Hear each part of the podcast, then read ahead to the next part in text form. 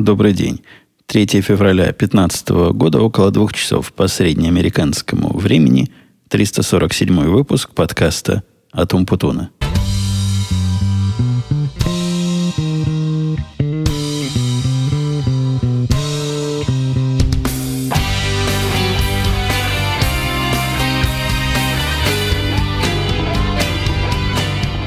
Засыпало всю нашу чикагщину снегами. Началось это, по-моему, с субботы. В результате вся семья тут сидела, вокруг развлекалась.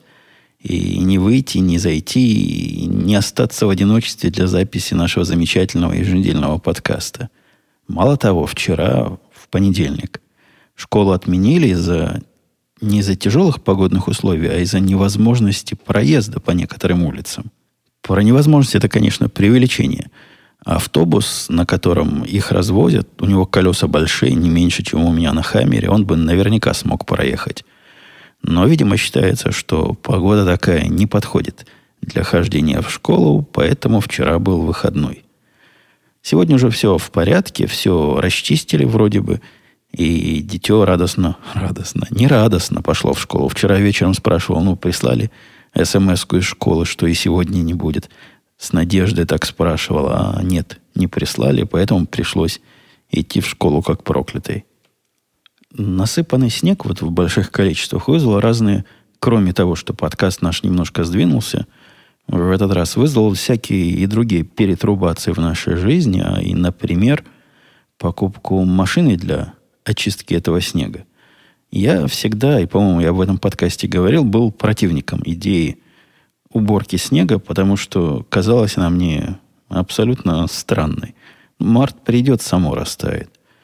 Хотя, когда снега по колено, действительно, уже начинаются проблемы такого технического характера, открыть дверь, выйти из дома, и снег этот в ботинки забьет. На машине выехать, конечно, можно, но вот к нам никто приехать не может, потому что мальчикова машина просто застрянет в таком снегу, и... а он мне как раз был нужен – а нужен был мне тоже в связи с зимой, поскольку в прошлый раз, когда я был, в последний раз, на прошлой неделе, когда я ездил на техническое обслуживание, замену масла и всякое прочее, они сказали, что колеса-то совсем лысые, дорогой товарищ, нельзя так.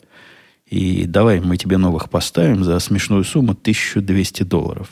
За 1200 долларов предложили мне, простите, четыре колеса и чего там их проверяют после установки, балансируют. Я не знаю. Вот эта стандартная процедура за 1200 долларов. Причем на голубом глазу. Я знал, что цена за установку этих колес больших не маленькая будет. Но все-таки 1200 долларов. Но если по 4 на 4 поделить, это получится сколько? 4, 3. Да, 300 долларов за колесо. Как-то дорого, даже для больших. Я ему сказал, да, я понимаю, что лысые надо менять, снег, мол, по снегу лучше не, не в лысых ездить. А лысые они потому, что уже долго ездят. Шесть лет не менял, а, по-моему, их надо раз в пять лет. Они где-то за пять лет должны стереться. И сказал я мужику, я, конечно, поменяю, но у вас я это делать не буду, потому что всем известно, народная мудрость, долго здесь живем – что у дилера дороже всего поменять колеса. Он мне вот прям просто на голубом глазу, глядя мне в мои же голубые глаза, сказал, да вы что, сэр, мы тут цены как все делаем. Вот у нас цена как у всех. Я вам гарантирую, что вы ни у кого дешевле не найдете, а мы вам как поставим, так уж поставим, будете ездить. Не то, что сильно уговаривал, но очень, очень убедительно это он все произносил. Я даже подумал, ну, может, действительно по 300 долларов – стоит колесо, и я, я человека зря подозрениями обижаю. Когда приехал домой, а оставлял ее там, чего там менять надо было, я не стал ждать, они меняли все там, там у себя в гараже, а дали мне на замену машинку. Машинку я показывал, такую желтенькую, спортивненькую. Она мне особо не понравилась, слишком много шика. Но речь не о том. Речь о том, что приехав домой, я подумал, может, действительно надо было согласиться. Ну как же так? Мужик-то обещает, что у всех такие цены. Практически уже взял телефон, звонить туда, сказать, ну, добавьте в мой счет и колеса, и сразу же поменяйте, чтобы не было никакой головной боли. Но все-таки решил проверить. Доверяй, но проверяй. Пошел в интернет на сайты продавцов колес. Ну, продавцы колес, те, кто их продают и устанавливают, и все это в одном флаконе, и цена, установка и всякие эти балансировки включены в цену. С удивлением обнаружил, что вот с первого клика я попал на подходящие колеса, но за 850 долларов. То есть уже разница, сами понимаете, на лицо. Потом я позвонил своему мальчику, который, у которого начальник как раз недавно менял колеса, и они меня навели, значит, на еще одного продавца, который называется как-то HTB, NTB, что-то такое, на три буквы. И после разговора с ними выяснилось еще более замечательную сделку можно совершить. У них там такая крутая идея. Покупаешь три колеса, четвертое дают в подарок. Ну, кому, кому надо три колеса, не знаю, но четвертое в подарок, то есть всего четыре получается. И по-русски говоря, покупаешь четыре колеса по цене трех, и все это вместе, совсем-совсем на свете, с пожизненной балансировкой, ротацией и со всякими гарантиями по-моему, на 60 тысяч миль, это все обошлось в 615 долларов. Ну, то бишь, в два раза дешевле, чем вот тот чувак, который мне обещал, что цены их, как у всех, и даже в интернете не найти дешевле. Он это специально подчеркивал, что, мол, интернет. В интернете дешевле не найти, чем у нас, сэр. Ну, урок выучен. Колеса мальчик поменял. Он приехал как раз к нам, когда был сильный снегопад – и смог заехать только из-за того, что мы купили снегоуборочный комбайн. Жена сильно настаивала, и это второй комбайн, который у нас на хозяйстве. Первый она летом купила на какой-то гаражной распродаже за копейки. Ей там его завели, включили, он работал. А когда пришла зима, мы попытались все это дело раскрутить, не работает. Но он и на вид старый, и особо за те деньги, что она за него 20 долларов, по-моему, заплатила – мы ничего не ожидали, но не смогли мы его завести. А он уж вся, такой продвинутый. Ну, видимо, когда новый был продвинутый. Его можно заводить и электричеством, можно заводить и ручным дерганием, но не заводится никак. Купили новый, который заводится, который четырехтактный двигатель, по-моему, это называется. То есть такой двигатель, в который не надо заливать масло прямо в ту же дырку, куда и бензин заливаешь для бензина отдельное, для масла отдельное. Для меня это всегда была такая проблема, сколько туда масла заливать. Когда-то у нас газонокосилка такая была, где надо было смешивать. А, а тут все понятно. Сюда, туда дернул, рычажок вправо, рычажок влево, и оно заурчало и начало разбрасывать снег. Почистили снег, расчистили все, все вокруг. Никогда у нас не было расчищено настолько до асфальта прямо крутая штука, вычищает все. И меня там спрашивали в Твиттере, а куда же оно снег девает? Было бы, конечно, круто, если бы оно его превращало в что-то другое. Ну, например, берет снег, потом расщепляет эту воду, нагревает до температуры воды, расщепляет на водород и кислород и выпускает. То есть снег бы исчезал вообще. Хотя я не уверен, как бы при такой низкой температуре этот водород с кислородом расщепленный себя вели. Наверное, нормально вели бы. Но нет, нет, дорогие слушатели, технологии настолько еще не продвинулись в домашних снегоубор... снегоуборщиках. И честно, они его не называют снегоуборщиком, а называют снегоотбрасывателем. Он просто отбрасывает снег в сторону, на обочину. Там такая труба, которая контролирует угол выброса и направление выброса этого снега. Ну, практически получается то, что вы можете себе представить. На обочинах он растет, а там, где его не надо, там его и нет. Ну вот, да, теперь к нам можно заехать как, как нормальным людям, и мы не сильно отличаемся от соседей. У нас сосед, который, сосед, который слева, который мясник, он по доброте душевной всегда, когда чистит себе, и нам дорожечку прочищает, чтобы мы могли до дому дойти. Жалеет или жалел, видимо, нас несчастных. А теперь, теперь мы сами кому угодно можем нашей новой машинкой чего-нибудь почистить. Стоит она денег э, неимоверных по тому количеству раз, сколько она нужна в году. Да, бывают тут года, конечно, сильно снежные, но в этом году такой снег, который хотелось бы чистить, выпал второй раз. Даже если мы представим, что придется чистить пять раз в сезон, то на эти пять раз машинку, которая под 400 долларов стоит, долго она себя будет окупать. У меня была идея под, под, подрядить дочку, чтобы она ходила по соседям и окупала машинку. Ну, смех смехом, а дети здесь таким бизнесом активно занимаются. И когда выпадает снег, соседские пацаны приходят с лопатами, в основном, не с машинками. И предлагают, по-моему, 20 долларов стоит. Или 10. Не, по-моему, 20 долларов вот нашу подъездную дорожку и все вокруг очистить. Работают бедные. Ну, там много снега перекидать надо. В прошлом году к нам приходили по блату дети, наши знакомые, я, по-моему, рассказывал. И вот по, бла, по блату нам почистили. Ну, конечно, тоже за деньги. Но конкуренция на этом рынке большая, и вот моя девочка бы с машинкой наверняка бы этот рынок могла бы депинговать, демпинговать, демпинг слово. Опускать цены, короче, на этом рынке. И, например, брать за расчистку не 20 долларов, как пацаны с лопатами, а всего лишь 10. Недавно, кстати, состоялось у них обсуждение вопроса у девочки с ее матерью, то есть с моей лучшей половиной, кем лучше быть, мальчиком или девочкой. По-моему, этот вопрос дочка задала, и на него же сама и ответила. Мнение ее такое, что девочкой быть лучше. А причина, почему девочкой быть лучше, это та, что девочки себя могут вести как мальчики, и это не будет странно. А вот когда мальчики себя ведут как девочки, вот это странно, и все будут на тебя пальцем показывать, и поэтому глубина какая, да, мысли, поэтому девочкой, значит, быть лучше – в ответ на это моя жена, конечно, выдала тут же дочке образовательный феминистический спич, что это все произошло из-за того, что женщины угнетаемы, и в общественном сознании настоящему человеку, то есть мужчиной, стыдно показаться слабым и недостаточно настоящим созданием типа женщины. И вот от этого, от этого все и происходит. Не знаю, упали ли на благодатную почву зерна этого феминизма, на, на благодатную почву мозга моей дочки. Надеюсь, что не очень глубоко они там прорастут. Э, рабочие темы, несмотря на снег, работа продолжается и, в обе грустные стороны.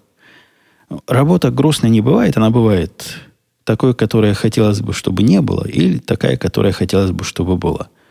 Но поскольку мы тут профессионалы, любую можем делать, с радостью, даже ту, которой не хотелось бы видеть.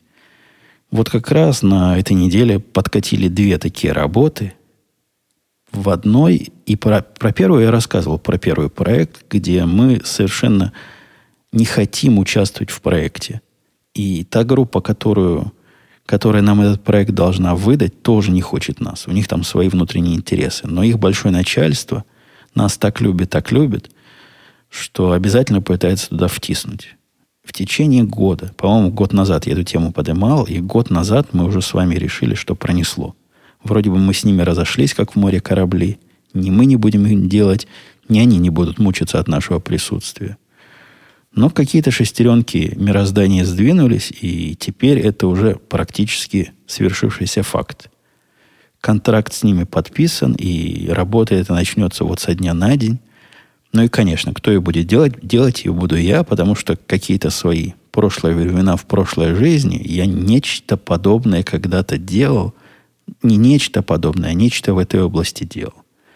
Работа эта не вызывает веселья даже не потому, что эти чуваки, которые будут приемщиками нашей работы, нас так не хотят и чувствуют нас как каких-то засланных казачков, ощущают нас так, а от того, что сильно она формальная. Там я на план посмотрел, это страшное дело. Я такого давно не видел.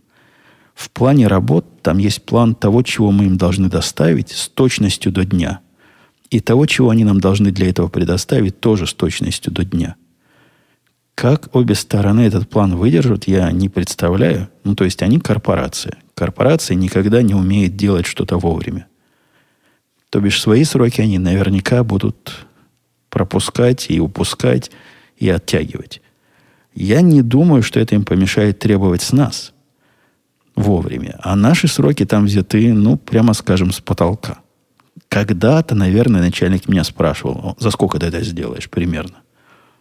Ну, вы знаете, эти самые эстимейты, которые враги всякого разума, я ему объяснял, что не могу пред, пред, предсказать. Ну, так, от двух недель до четырех месяцев. Никто не знает, сколько займет.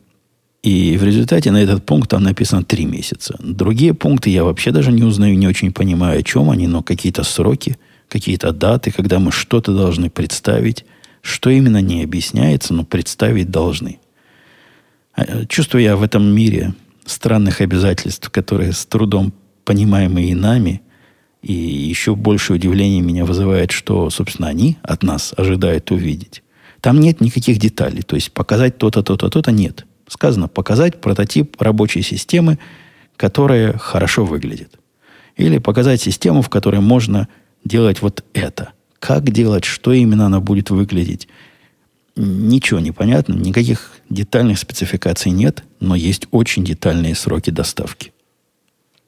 А второй проект, с которым я бился на этой неделе, и вот сегодня практически добил его, это пристраннейшая история. История, когда капитализм пытается вырвать свое из горла бесплатного. Есть э, в нашей регуляционной области, в биржевой, некоторые данные, которые все фирмы, этими данными занимающиеся или генерирующие эти данные, обязаны предоставлять для публики. Безвозмездно, то есть даром. То бишь, прямо регулятор сказал, вот такие-то данные. Ну, там и по сути данные, они типа кредитных рейтингов, вот такого что-то, чтобы вы поняли. Они не имеют никакого смысла, если ты их скрываешь. Они имеют смысл только для общего ознакомления. Ну, как бы, например, если бы NASDAQ, индекс NASDAQ, о котором вы, наверное, знаете, или индекс Dow Джонса, кто-то бы считал, но никому не показывал. Это глупо, и это бессмысленно. Это другие данные, о чем я говорю, их много. Их настолько много, что там речь идет о сотнях тысяч. По-моему, в последнем наборе, который я просчитал, там было под 400 тысяч. И они обязаны их предоставлять. Всем открыто, бесплатно, свободно, без всяческой регистрации обязаны. Но держатель этот данных, он тоже не пальцем деланный. Он хочет на этом сделать маленький, маленький бизнес. Маленький, не маленький, а бизнес. Мы эти данные получали через разные каналы и всегда относились к ним как, как закон говорит. Бесплатные данные, никто за них денег не просит. Вот они и предоставляются, потому что так, потому что так положено. Теперь он к нам пришел и говорит, чуваки, да, данные бесплатные, вы правы. Однако, вы ведь эти данные храните у себя в базах данных, в каком-то особом электронном виде, и вот за то, что вы их у себя храните, данные, которые мы тут старательно вам собираем и отдаем, вы должны нам платить. Денег запросили сумасшедших. Речь идет о десятках тысяч долларов в год за то, чтобы мы могли у себя хранить данные, поскольку они нам их предоставили в таком виде, что нам их хранить удобно. Это, конечно, развод населения, и никто платить им не будет. Но как только мы им скажем, что мы платить вам не будем, вот этот канал распространения, по которому мы данные эти брали, они наверняка закроют. И в принципе в своем праве. Э, законодатель не объяснил, как именно и какими именно каналами данные должны быть бесплатны и свободны. Там только сказано так, бесплатно, свободно и электронно читаемо. Для всего для этого у них есть очень неудобный, но формально – удовлетворяющий законодательству способ, как это все взять. То есть в отдельном месте они эти все, же, все эти данные, которые мы сейчас довольно удобно и нормально по-человечески получаем, есть неудобно, ненормально и не по-человечески. Но там для чуть-чуть технической публики скажу, что там лежит набор из несколько сот тысяч файлов в одном архивном, э, в одном архиве, который очень чем-то странным сделан – и открыть его, конечно, можно, если ты понимаешь, что ты делаешь. А потом внутри там такие странные-странные данные, которые тоже формально, наверное, подходят под определение электронно читабельные. Но практически это выглядит так, что на моей стороне, чтобы из этих данных нечто нормальное человека, не человека, а компьютера читаемое сделать, приходится запускать сложный вычислительный процесс, который вчера с моего локального компьютера он занял 4 часа. Вот обработать один, один день, не один день, там данные за, за года, но один набор занимает 4 часа, и компьютер весь гудел и трех, кряхтел от натуги.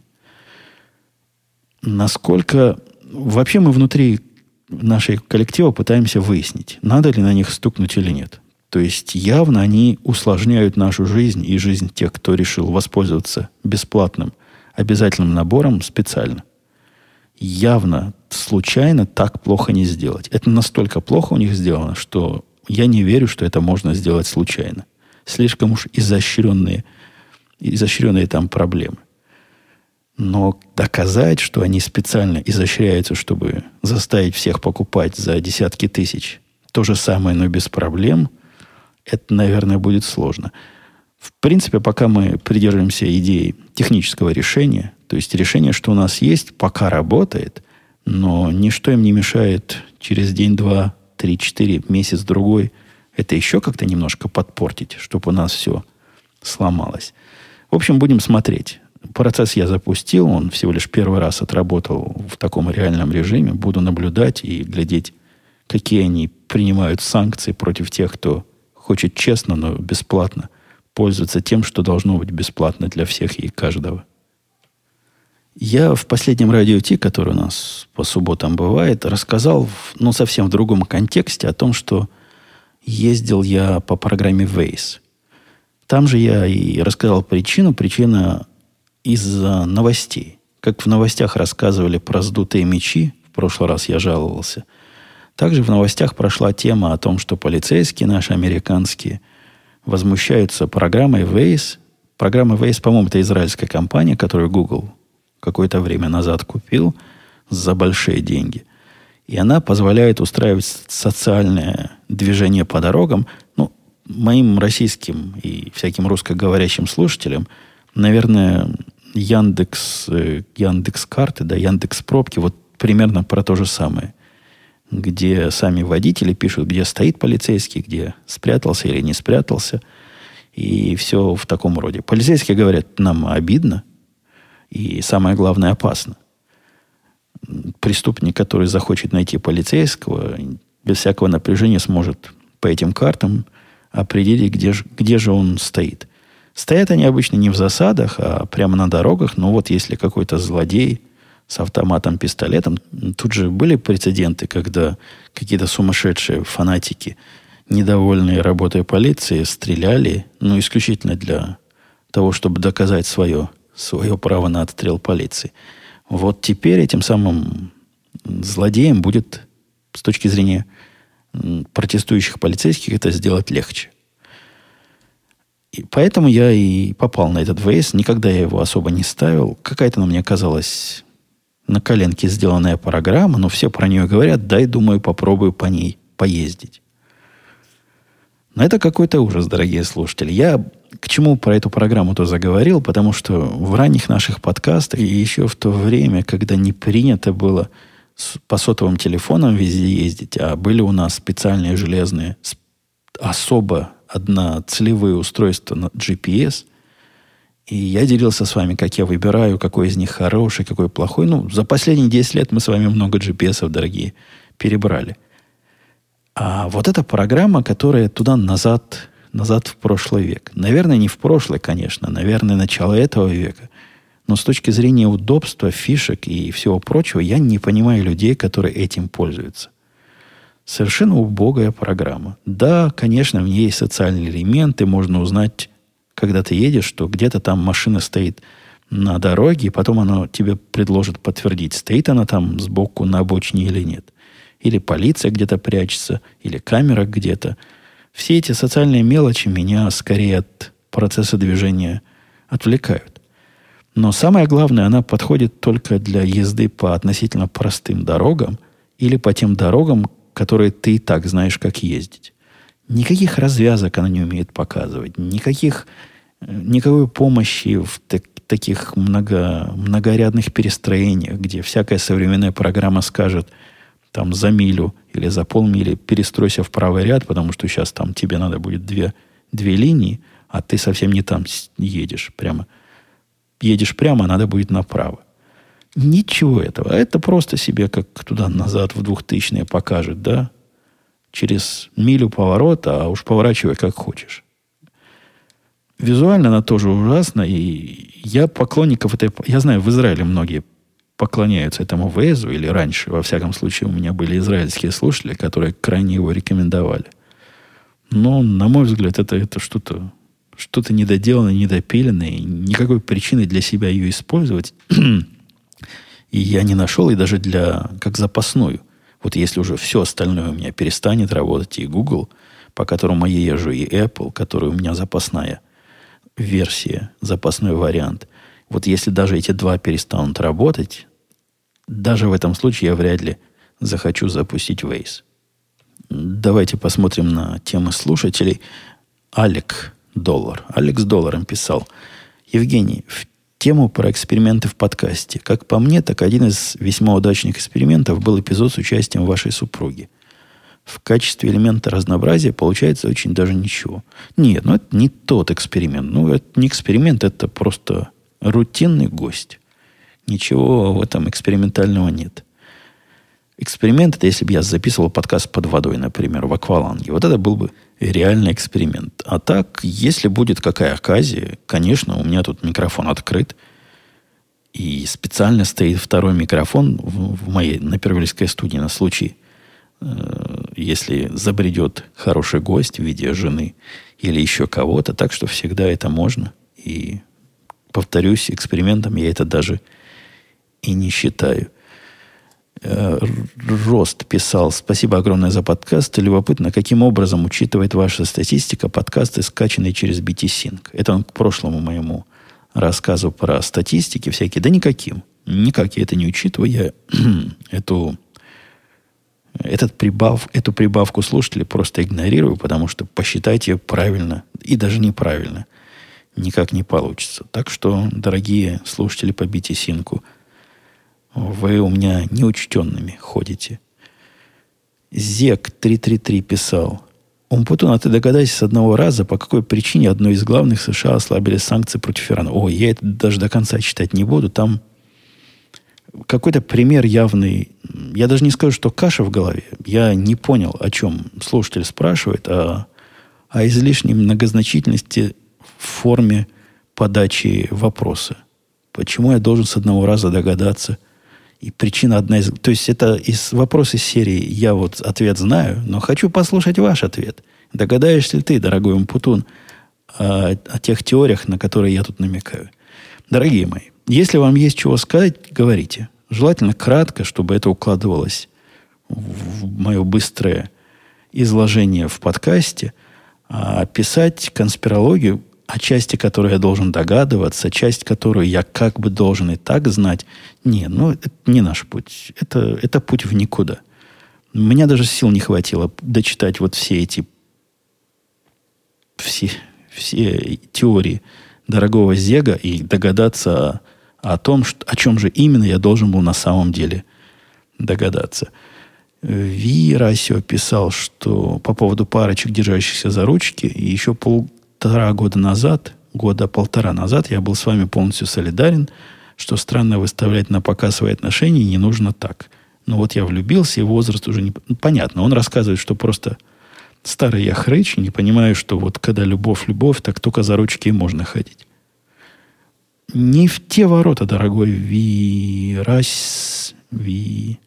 Вирасио. Вы забиваете свой гол. Я говорил о том, что на вечеринке, где пришли люди разных возрастов, разных полов, супруги все с, со стажем десятилетия более, все эти парочки держались за ручки, да и везде, все на свете держатся за ручки.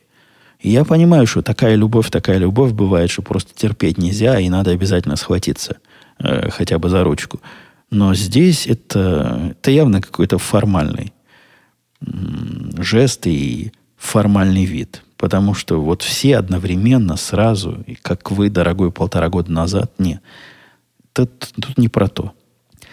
Сергей спрашивал, Евгений, спасибо за подкаст. Насколько я понимаю, вы выросли в эпохе бесплатного образования, в том числе и бесплатного высшего образования.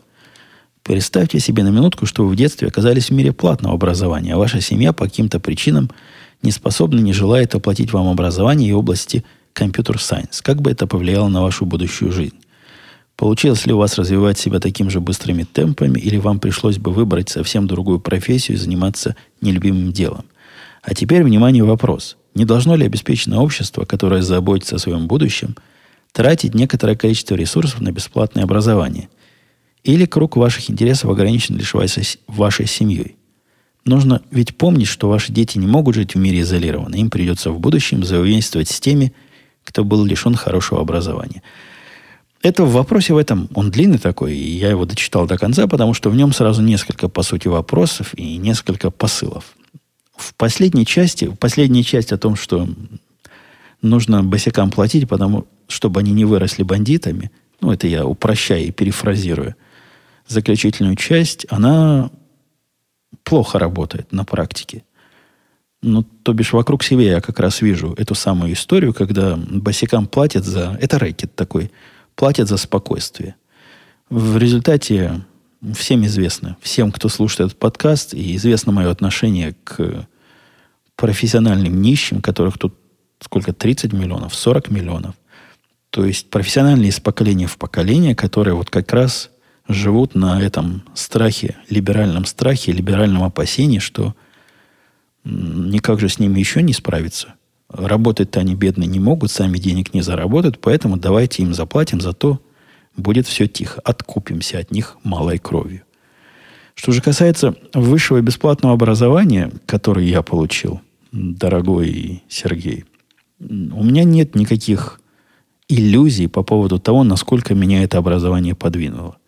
Меня подвинуло в области компьютер-сайенс как раз те самые родители. Тем самым приобретением, о котором я рассказывал, моего первого как бы компьютера, по сути бывшего программируемым калькулятором, который стоил совершенно, совершенно сумасшедших по советским меркам денег, и потом примерно даже еще более сумасшедшие деньги были уплачены за нечто, которое напоминало компьютер еще больше. Да, таким образом родители вложились как бы в мое образование, в как бы образование – не как бы вложились, а в как бы образование. Потому что это двинуло меня дальше по этой стезе. И да, я учился в бесплатном, в бесплатном, как сейчас это университет называется, в институте, который дал мне совсем-совсем немного, в котором я практически с третьего курса и не появлялся. Я не сильно высоко оцениваю то качество образования, которое я получил – мне кажется, гораздо глубокую базу моего образования внесла школа, которая, кстати, и здесь бесплатная. А тот самый университет, по-моему, был, и институт был примером, что трудно что-то хорошее сделать бесплатным. Ведь получается, здесь даже глядя на среднее школьное образование, получается какой-то парадокс. Да, действительно, оно бесплатное. Действительно хочет всех учить, потому что в обществе принято, что всех учить надо до какой-то степени бесплатно. Вы, дорогой Сергей, предлагаете эту степень увеличить. Так вот, может быть, поучимся на своих ошибках и посмотрим на то, что происходит с э, обычным школьным бесплатным образованием сейчас, которое падает по качеству из года в год, которое пытается собой покрыть все слои населения безуспешно – и не потому, что эти слои не способны учиться, а потому, что они не хотят учиться и тянут, наоборот, всех тех хочет учиться назад. Это непростой вопрос, но мне не кажется, что бесплатное высшее образование – это некая данность, которая должна оплачиваться, оплачиваться мною, чтобы... Я не знаю, чтобы что. Образование настолько недорогое, если вы вот не, не в курсе, как это происходит, базовое образование, я имею в виду, вот эти самые колледжи, о которых Обама в прошлый раз говорил, и которые он хочет сделать бесплатными, где учишься два года и платишь, по-моему, по тысяче в год. Ну, это совсем недорого. Это настолько недорого, что это вообще не вопрос. То есть человек, который хочет учиться, может пойти работать в кафешку после учебы этой, мыть стаканы или делать чего-то он еще хочет делать, совсем на, на 2 часа в день. И ему хватит, чтобы выплатить эти несчастные тысячу долларов. Если же он хочет потом пойти учиться в настоящее высокое учебное заведение, то и там можно. Во-первых, действительно можно подрабатывать. Так делают многие студенты, кто хочет учиться. Во-вторых, довольно просто взять студенческую суду и потом ее выплачивать. Но это надо понимать, что ты учишься для того, чтобы потом э, с этими знаниями работать, и ты сможешь да, выплатить эту суду. И многие ее выплачивают. Конечно, многие, которые учились на разные глупости, особенно гуманитарные, им работу потом найти трудно, но головой надо было думать перед тем, как профессию выбирать и глядеть на рынок труда или спрашивать у знающих родителей. Ну, в общем и в целом, я не согласен с тезисом о том, что образование, высшее образование должно быть бесплатно. И я вообще даже сильно сомневаюсь, что хоть какое-то образование уж так уж обязано быть бесплатным. Ну ладно, есть у нас статус-кво, есть общественный договор. Читать, писать научим детей, а дальше пусть их родители решают и желания детей. Пусть сыграют свою роль.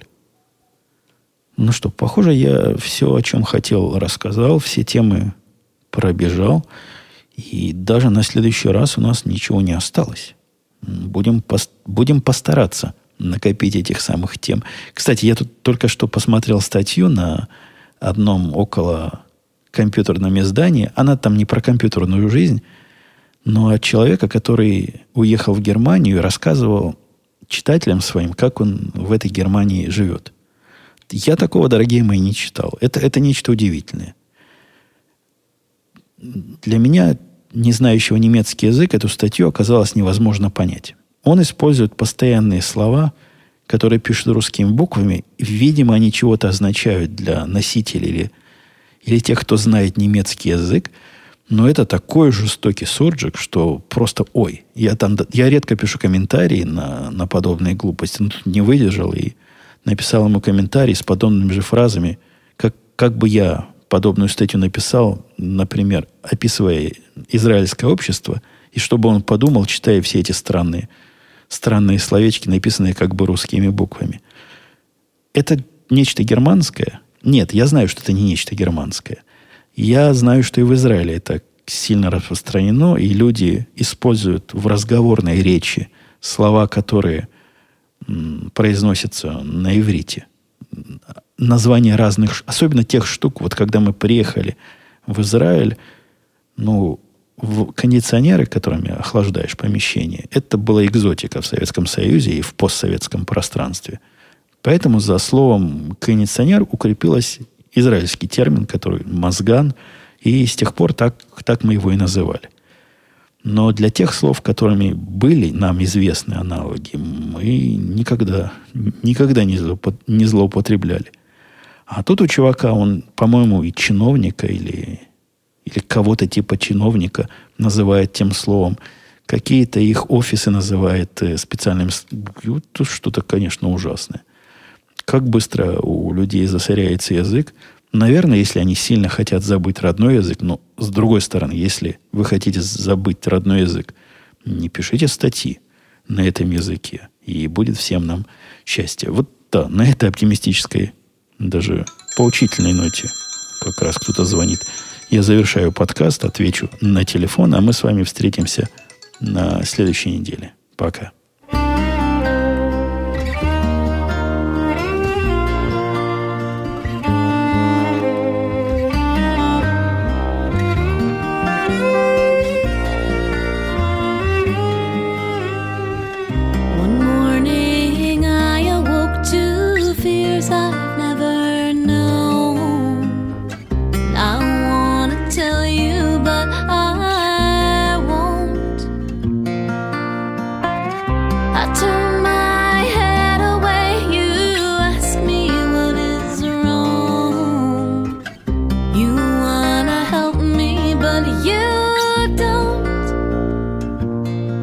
这